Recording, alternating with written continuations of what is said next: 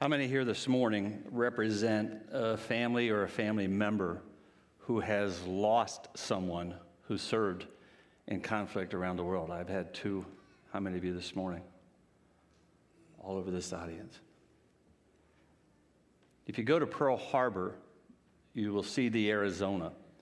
It's a memorial that stands over the ship Arizona that went down, where hundreds and hundreds of men are still in that tomb. On the back wall of that Arizona memorial is the names of all of those who were on that ship who went down on that particular fateful day. What you may not notice is in front of that memorial, one on either side, is a memorial stone that looks like this. And it stands for every member who survived the Arizona going down, who wanted their remains to be brought back. And they start on the left side from 1980 all the way up to the right side on 2016, who wanted to be buried in their remains to be with their shipmates who went down on that day. They never forgot, and neither do we. Father, all over this audience and around this globe are men and women who have given their all for the freedom that we so richly enjoy here this morning. We've been free this weekend. We've incredibly enjoyed, regardless of what we think and what we're losing, we have so much to be grateful for. And so, Father, for those men and women down through the years who have given their all, who have sacrificed everything, who are willing to serve and ultimately gave their life, for the freedoms that we so richly enjoy and continue to enjoy and have enjoyed, may we too never forget. We thank you for their sacrifice, hundreds and hundreds and hundreds and hundreds of families who, on this particular day and this particular weekend and tomorrow, will remember again the loss. For some, it's an incredible ache that never goes away. For others, it's a milestone, a memorial stone of a loved one who gave their all, and they stand in honor of that. And for others, it's such a close reminder of the loss that they've received. And so, Father, I ask in the name of Jesus that you will continue to surround those families with your incredible grace. And for men and women who are still serving, many who have all over our audiences, we will recognize this Veterans Day, but hundreds and hundreds of men and women, many of them from our families here and others around this globe, who are serving, who aren't able to be around a picnic table tomorrow, who aren't going to celebrate tomorrow, who recognize that they're far away from home, still encouraged by the freedom that we so enjoy and they're willing to fight for. And so I ask in the name of Jesus that you will protect them, watch over them, and please, in your name, bring them home safely. We thank you again for this nation, for what it stands for. May we never, ever, ever forget. In the name of Christ we pray. Amen.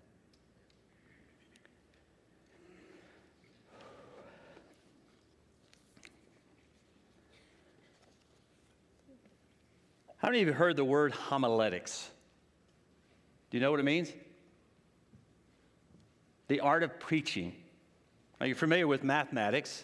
It's learning to use math, it's how math is used, what you do with it. Homiletics is the art of preaching.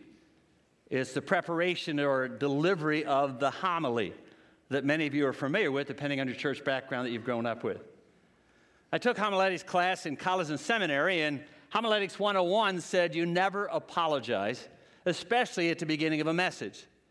So you never want to stand up as a pastor and say things like, well, I've had a really tough week, haven't had an opportunity to put a lot of time into this message this morning, but I hope you like it.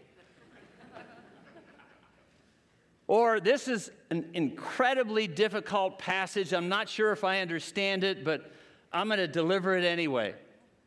Now, anybody sitting in the audience is going to say, What? Why am I here to listen to you then?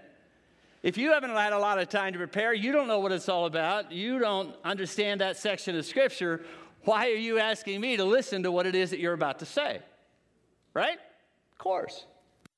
Now, that has nothing to do with today's message, but it does have a little bit to do with last Sunday's message. Last Sunday, I went home, and don't misunderstand me. Great material delivered with as much passion as I know how. By the end of the second service, I was exhausted last Sunday morning because I feel like I wanted to deliver with passion, and that was such an incredibly powerful message that I wanted to deliver it that way. But at the end of it all, when I reflected on it in the evening, by that night I have a lot of times to rehearse what it is that I've done. I realized that was an enormous amount of information on a lot of different subjects covering four different churches. And I found myself saying, What were you thinking? Now, maybe some of you did as well. Maybe some are too nice to even think that at all. But I did. Now, my fear was by saying that, that I may have lost some really good points in a lot of material. And if you felt like that, my encouragement to you would be this go to butlercac.org and listen to that message again. Because it was important. And I recognized at the end that when I went over all of that material and all of those churches and all of that information and tried to cover so many subjects to move to the end of what I felt was a really powerful understanding of what communion was all about, I may have lost some of you in the overload of information. Jesus gives us some incredibly serious warnings that we never want you to miss regarding your spiritual life.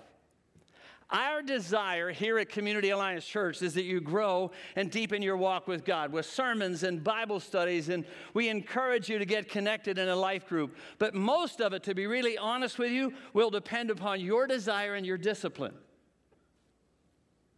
Your desire and discipline to spend time studying the Word of God, asking God to help you understand what it is that He wants to say to you. He has preserved heaven and earth will pass away, He said, My word never will.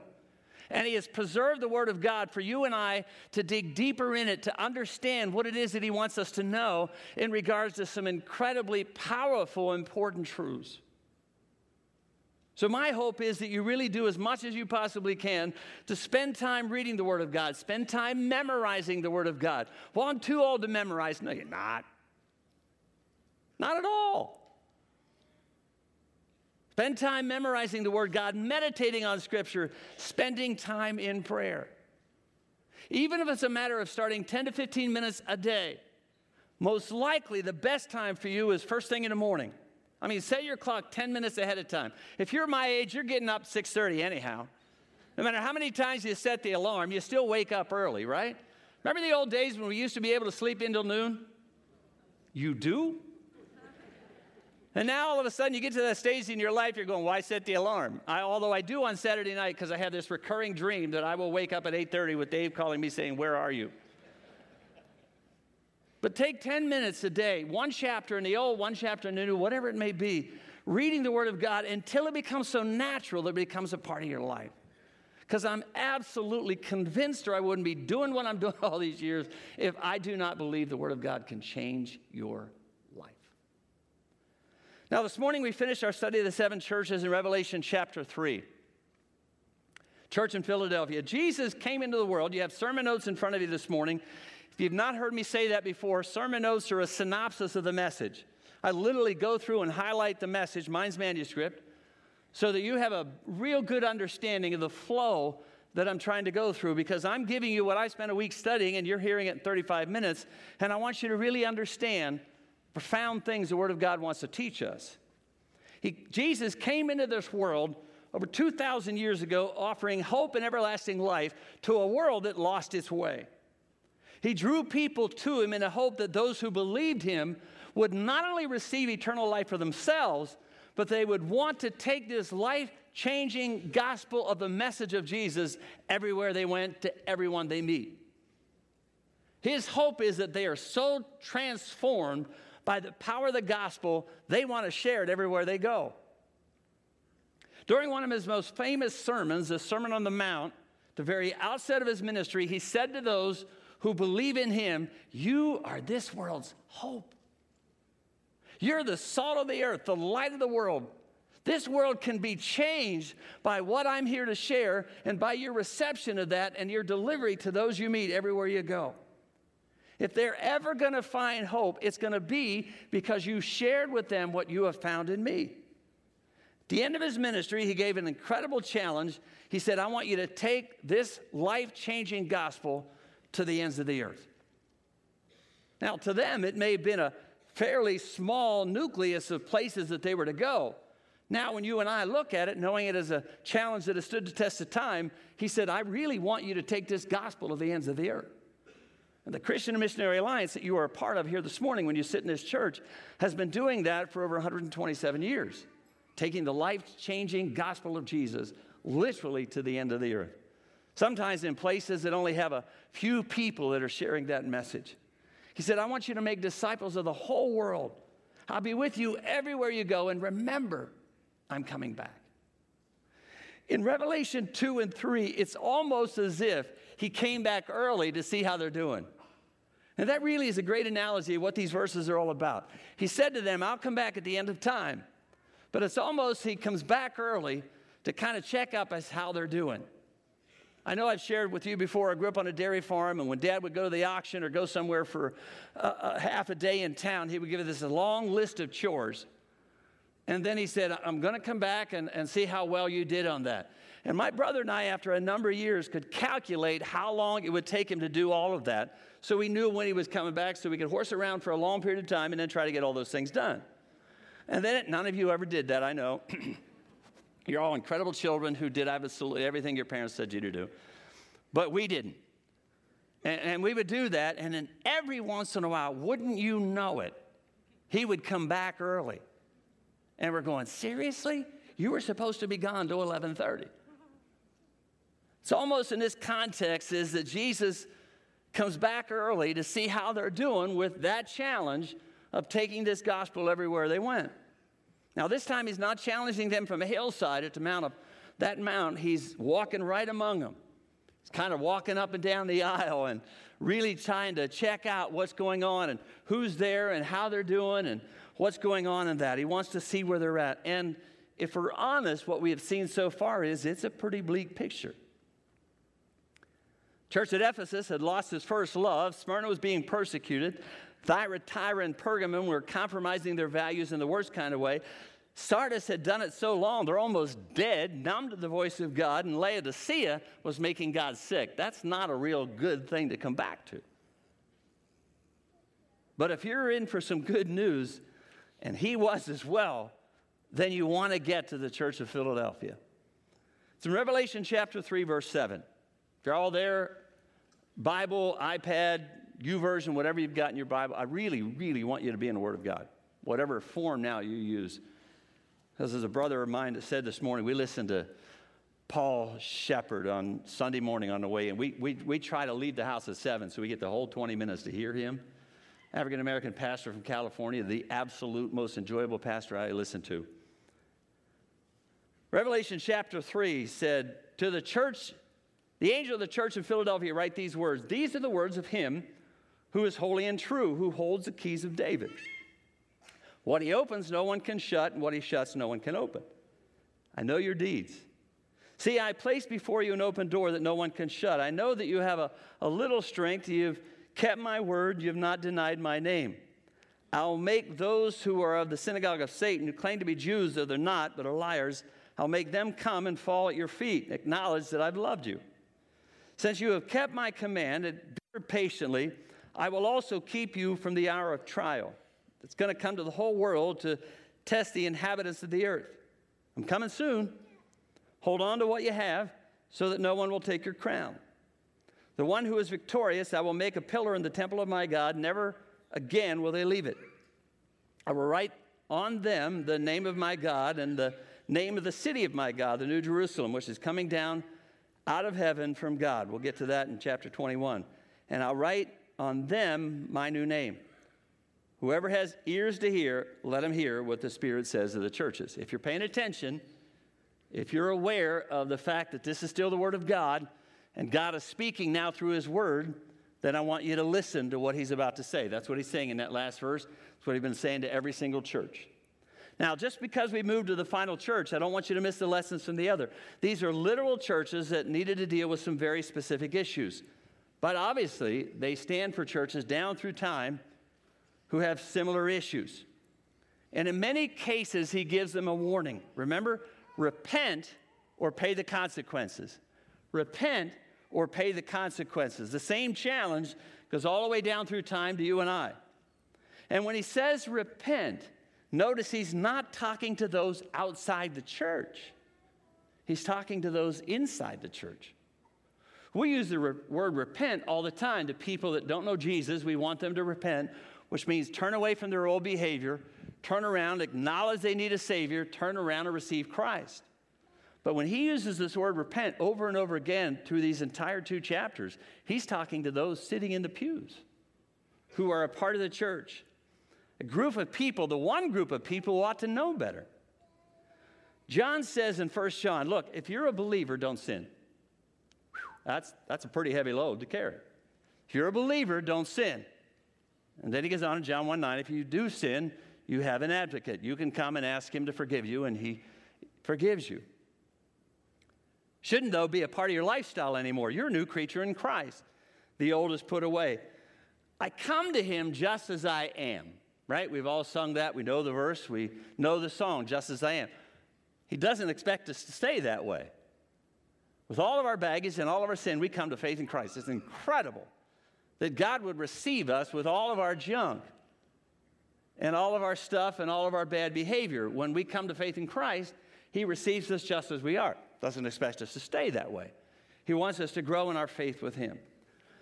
Now, some take a theological stance called dispensationalism, which sees the seven churches representing periods of time down through church history stages the church has gone through in the last 2,000 plus years. First, the church was on fire for Christ, then lost its passion.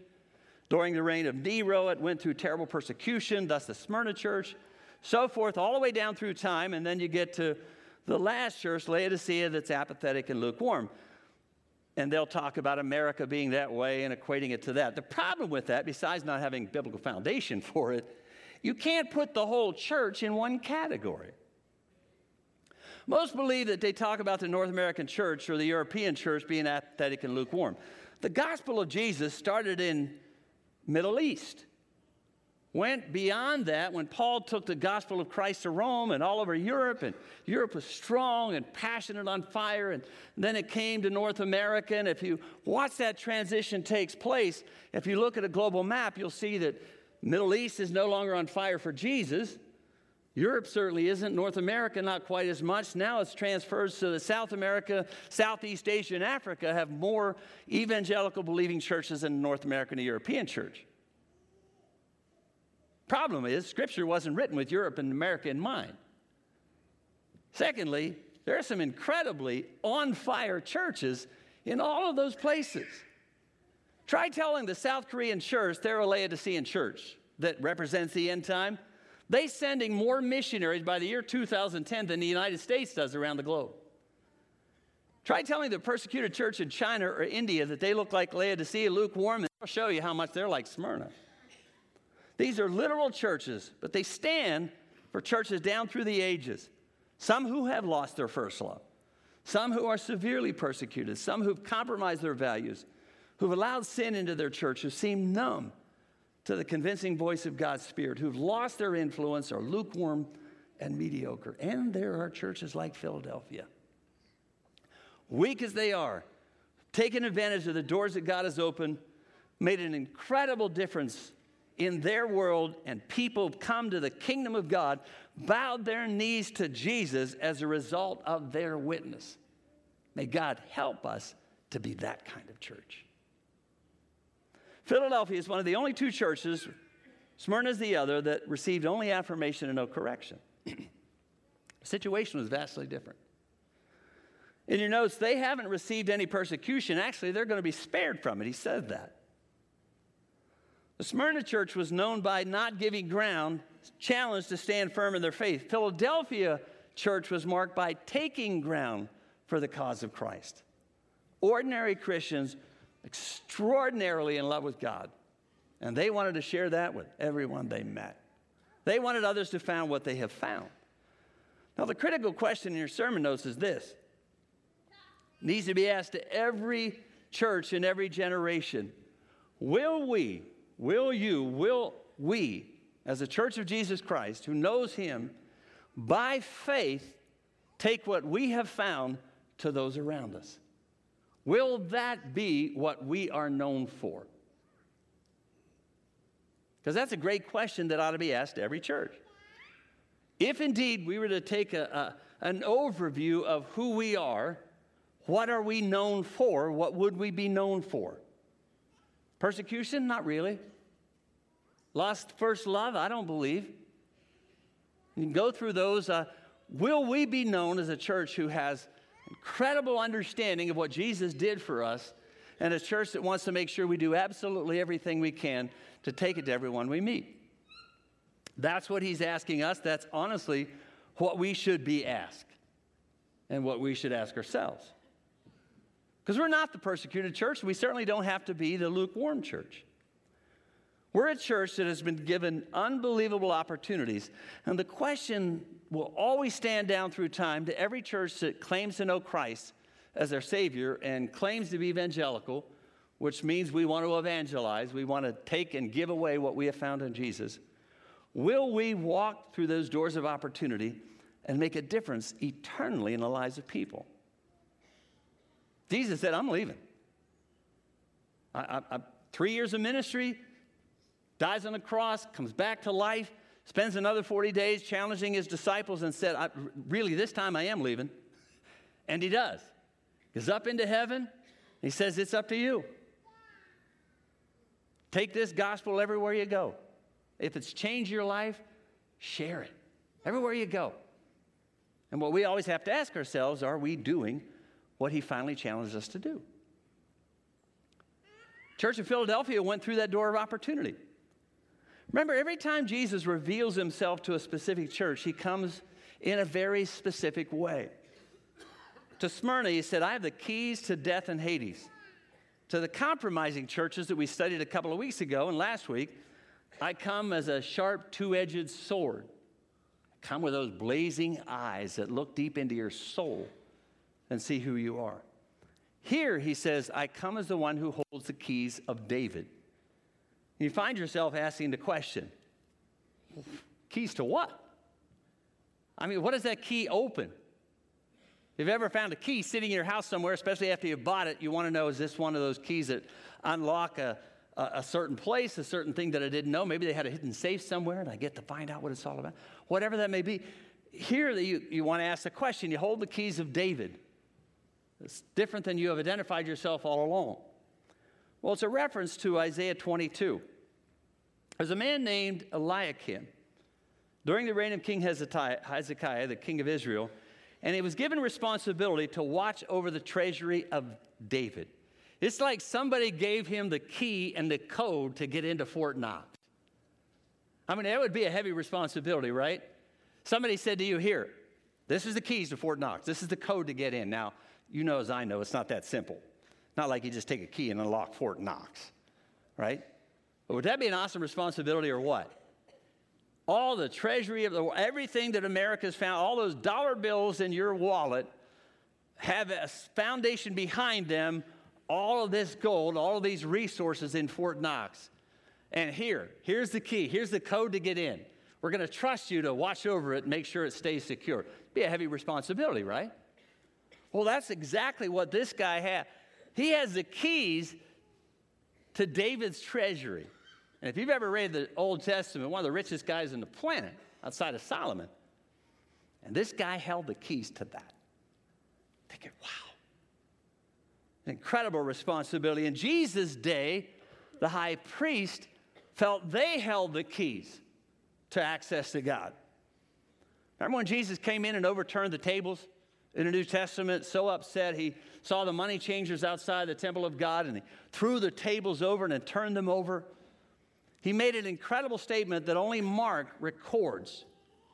The other ones do, but they don't finish it like Isaiah said. He said, My house shall be a house of prayer for all nations. Everybody has access to God. I want everyone to have access to God through me. That's what he is saying in that statement. My house shall be available to everyone, all nations, not just a few, not just the select, not those who think they're perfect. My house shall be a house of prayer for everyone. And so he says, I hold the key now. I hold that key. The high priest thought they held it, kind of held everybody at bay. I hold the key to life. I hold the key to all the resources of God. And he said, I am making them available to you, the church. I, I have a few verses in Ephesians chapter 1. They're written in your sermon notes this morning. I'm going to read a few of them. You read the whole book. I could read the whole chapter or two or three times. I'm just going to read a few verses. Where Paul, who now recognizes that all of this has been made available to him, he says this Praise be to God and Father of our Lord Jesus Christ, who has blessed us in the heavenly realms with every spiritual blessing in Christ. He chose us in Him before the creation of the world to be holy and blameless in His sight. In love, He predestined us for adoption. We're sons and daughters of the living God. When we receive, that's amazing. In accordance with His pleasure and will, to the praise of His glorious grace, which He freely has given the one He loves. In Him, in Jesus, we have redemption through His blood, the forgiveness of sins in accordance with the riches of God's grace that He lavished on us in all wisdom and understanding.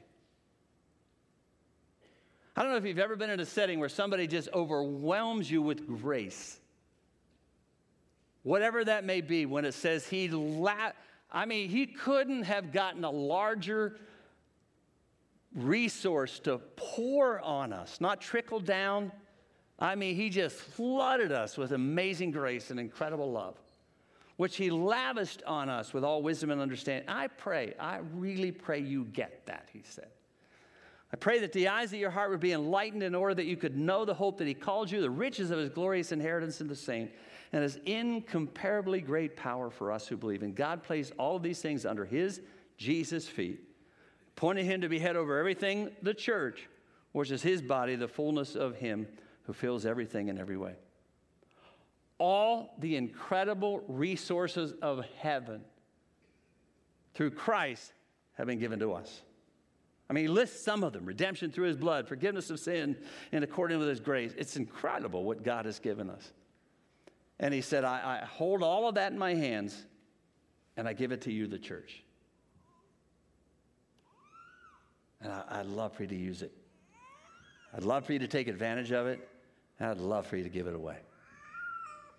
In his divine power, Second Peter in your sermon notes, he's given us everything we need for life and godliness, everything we need for life and godliness through our knowledge of him who called us by his own glory and goodness. The church in Philadelphia and churches like Philadelphia have taken advantage of all those resources. I mean, they received them with gratitude and they took advantage of it and then they gave it away. I know your deeds, verse 8 Place before you an open door that no one can shut. I know that you have a little strength, yet you have kept my word, you have not denied. I'll make those who are of the synagogue of Satan, who claim to be Jews, though they're not, I'll have them come down and fall at your feet. that verse is not verse 9. I don't believe that verse is a picture of a conquering nation coming to bow down in homage. Some believe that it's a symbol of gratitude by those who used to follow Satan you only have two choices, whether you like it or not, whether you believe it or not. You only have two choices. You're either following God or following the enemy. When you turn your life over to Christ, you're no longer following the enemy, you're following God. There's no middle ground in that. We like to think there is. Well, I'm not there yet, but I'm not doing that. Well, I, I, I love you enough to tell you that's not how it is. You're either following God or you're not. And there's only two gods in this world a lot of little g gods small g gods, but there's only two major. We either follow Christ or we follow the enemy. These are, are, I believe, a symbol of those who used to follow the enemy who have now come to faith in Christ as a result of the Philadelphia witness. And it's almost as if they want to say thank you. Thank you for sharing your faith. Thank you for sharing your wealth.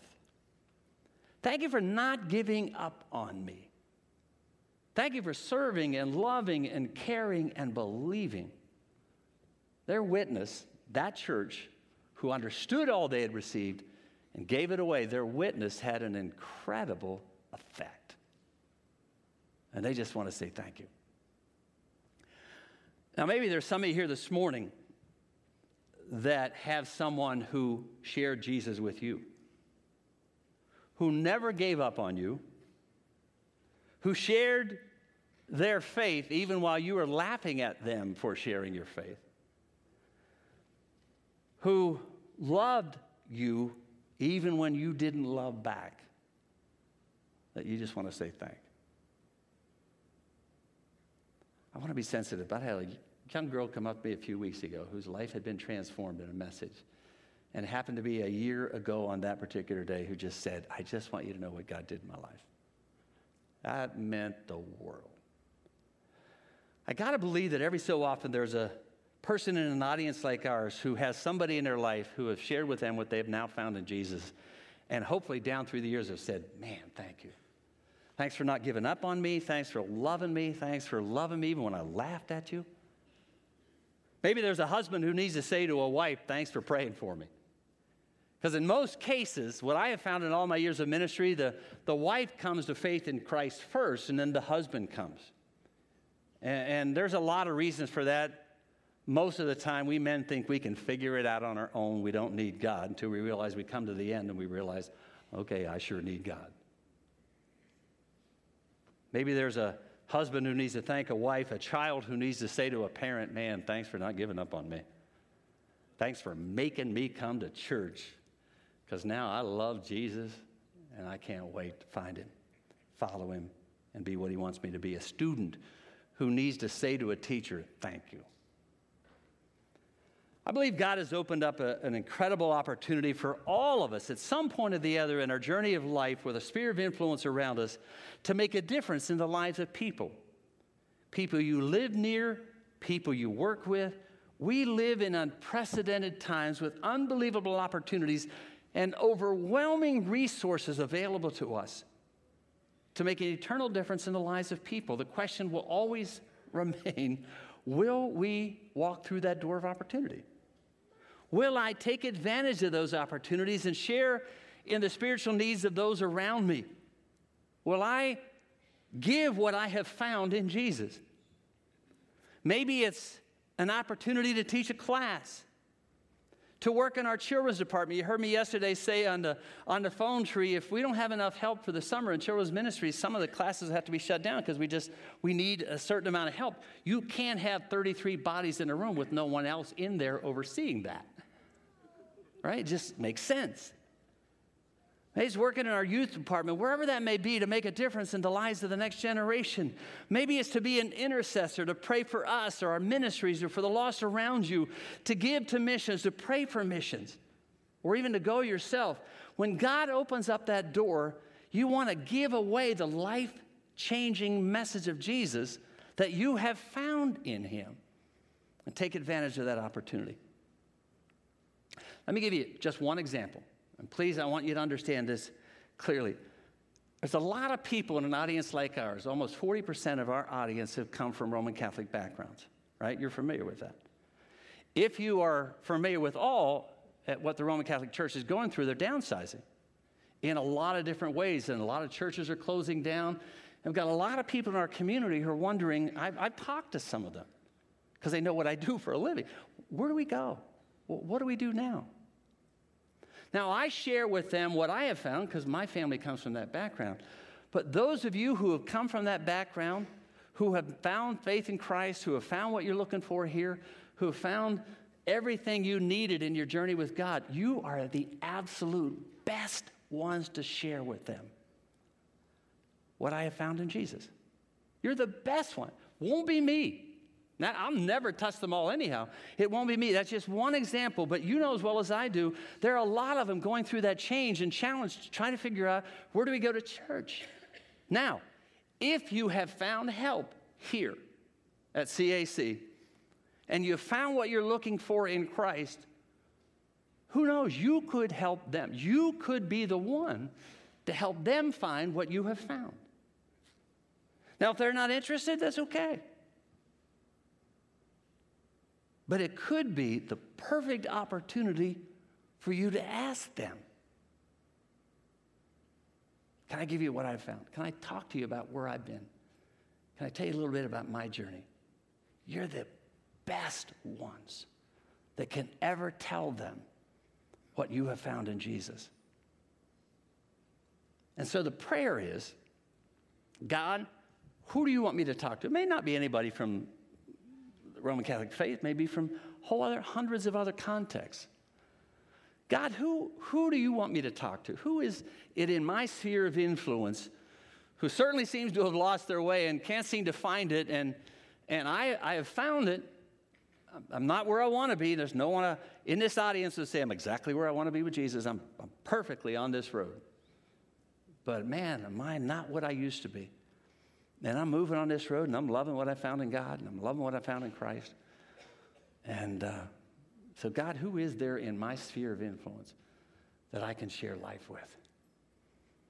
And then ask Him for the courage to share once the door of opportunity is wide. It's opened up. It's, the door is already open. I mean, it's, it's not shut. the door is already open. In many cases, it's wide open. Question is, will you walk through it? Man, we could be overwhelmed with the amount of people that God wants to reach. And we have room for them, and we'll make room for them because I believe what we have found in Christ can change a life forever. And if you do, too good to keep to yourself. Father, I thank you for the doors of opportunity that you've opened for all of us at one point or the other. We're here because somebody shared with us or invited us or talked to us about it. A mom or a dad, a husband, a wife, a family member, a friend, somebody invited us, somebody shared with us about Jesus. Somebody had a living legacy in front of us and lived it out, and we wanted to be that next generation and a third and a fourth that continued to walk along this path of following Jesus. And so, Father, I, I do ask in the name of Christ that all of us in this audience that have found faith in you and have found life in you, that you in these quiet 10, 20 seconds just bring a, a name to our mind, a face to our mind, a family to our mind of somebody in our sphere of influence or from our church background that needs what we have found in you.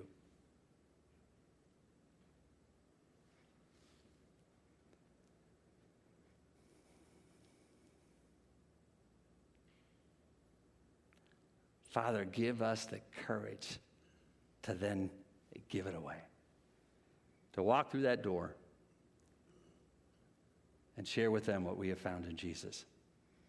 May this be the, the week, may this be the year, the month that we walk through that door and see a, a life changed by what we have found in you. In the name of Christ, we pray. Amen. Next Sunday morning, we're going to heaven. Now, between now and next Sunday morning, we literally could go to heaven. I get that. But next Sunday morning, in the Word of God, chapter 4, 5, a little bit of 7, we're going there. Don't want you to miss it. God bless you. Have a great, great day. If I can pray for you.